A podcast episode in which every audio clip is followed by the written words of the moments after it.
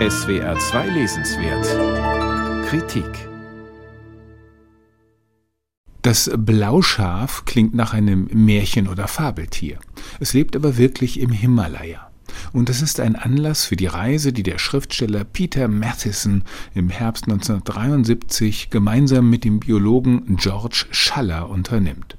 Schaller will herausfinden, ob das Blauschaf von seinem Brunftverhalten her eher zu den Ziegen oder zu den Schafen zu rechnen sei. Vor allem aber möchte er jenes seltene Tier sichten, das mit Vorliebe Blauschafe verspeist, den Schneeleoparden, die geheimnisumwittertste aller Großkatzen, die auf Höhen bis zu 6000 Metern lebt. Die beiden Männer machen sich auf den Weg ins nepalesische Hochland und erklimmen nordwärts das größte, damals noch vom Klettertourismus verschonte Gebirgsmassiv der Welt. Mathison, der sich mehr noch als für Blauschafe für Zen-Buddhismus interessiert, folgt zudem einem spirituellen Pfad, dessen Ziel das Kristallkloster auf dem Kristallberg ist. Das innere Dolpo, ein Sehnsuchtsgebiet vieler Sinnsucher in den 70er Jahren. Der Sinn scheint sich durch Strapazen zu erschließen.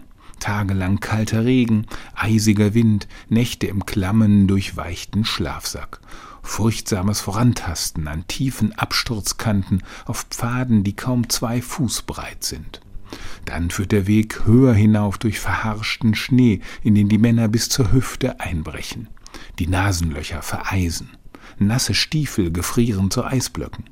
Warum fühlt er sich so wohl in den eigentlich bedrückenden Geröll und Schneewüsten, wundert sich Mathison selbst ein wenig. Zur Zen-Lehre hat er erst kürzlich gefunden, als seine Frau schwer an Krebs erkrankte und starb. Nun drängt es ihn das müde westliche Selbst mit seinen Masken, Abwehrmechanismen und Meinungen loszuwerden. Er versucht ganz in der Gegenwart aufzugehen. Im höchsten Gebirge der Welt sucht er das spirituelle High. Peter Matheson war ein maskuliner Tausendsasser. CIA-Agent, Verleger, Abenteurer, Weltreisender, Frauenschwarm. Als Schriftsteller zeigte er aber auch eine sehr sensible Seite. Im Schneeleopard erweist er sich als Meister feinnerviger Wahrnehmung.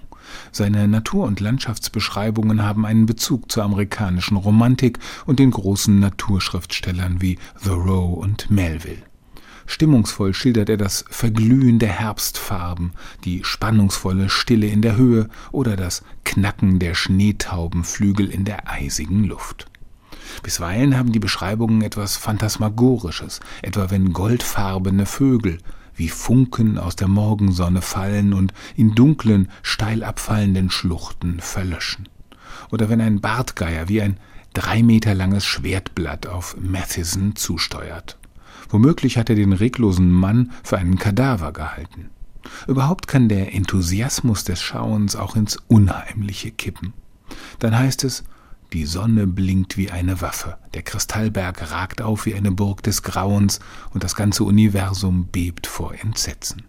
Gekonnt werden im Schneeleopard die Erzählstränge verflochten die Stationen der strapaziösen Reise, die Naturbeschreibung, Mathesons Trauer um seine verstorbene Frau, der Himalaya als Raum der Mythen, die spirituelle Suche und die Reflexionen über indische Philosophie. Und die Blauschafe? In ihren Sprüngen von Fels zu Fels erweist sich am Ende unverkennbar ihre Ziegenhaftigkeit. Und der Schneeleopard? Von dem bekommen die beiden Reisenden nur Kot und Kratzspuren zu Gesicht. Dass er hier ist und dass seine frostigen Augen uns von den Bergen aus beobachten, das ist genug, schreibt Matheson. Gerade weil der Schneeleopard sich den Blicken entzieht, steht er in seinem berühmtesten Buch für die menschliche Sehnsucht nach dem Numinosen und entfaltet eine mysteriöse Gegenwärtigkeit. Peter Matheson, Der Schneeleopard. Überarbeitete Übersetzung aus dem Englischen von Bernhard Malkmus.